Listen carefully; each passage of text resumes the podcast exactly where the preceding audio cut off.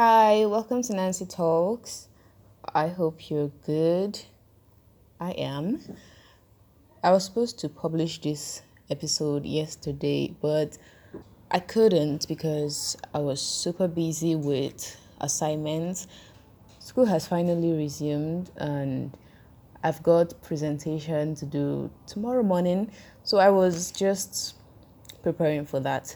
Anyway, today I want to talk about the silhouette challenge that was trending on social media last week. If you're not aware of the challenge, it's basically about people, especially women, flaunting their bodies using a red light filter that leaves their silhouettes visible. And there have been a lot of reactions to that challenge, both positive and negative, of course.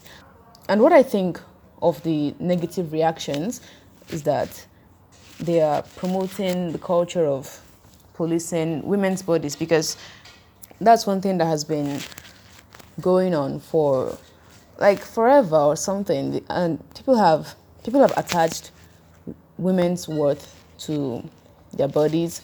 So there are rules regarding how a woman can use her body how she can dress or what she can do. And then when a woman chooses to do whatever she wants with her body she's shamed or harassed or worse. And this whole thing happens because it's widely believed that women were created for men. That's why a man can have the audacity to tell women to be mindful of what they post on social media because of the careers of the men they may be married to someday. Just imagine. His concern isn't about what those posts, those pictures could do to the women, but how they would affect men. And yes, I've seen, I've also seen comments about how posing nude can affect a woman's future, yada, yada, yada. But should it?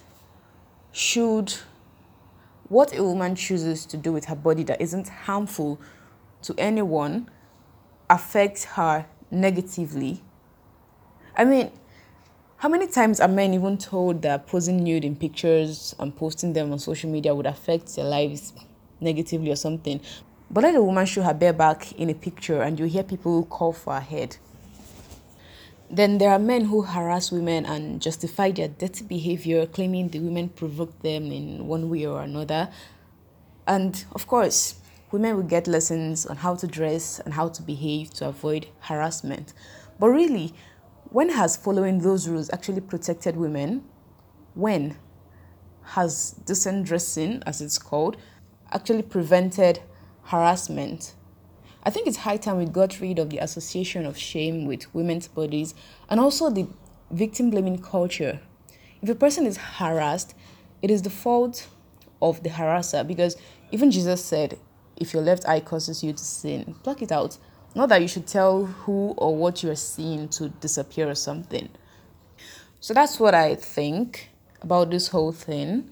Thank you for listening to my podcast. Until next Sunday, bye.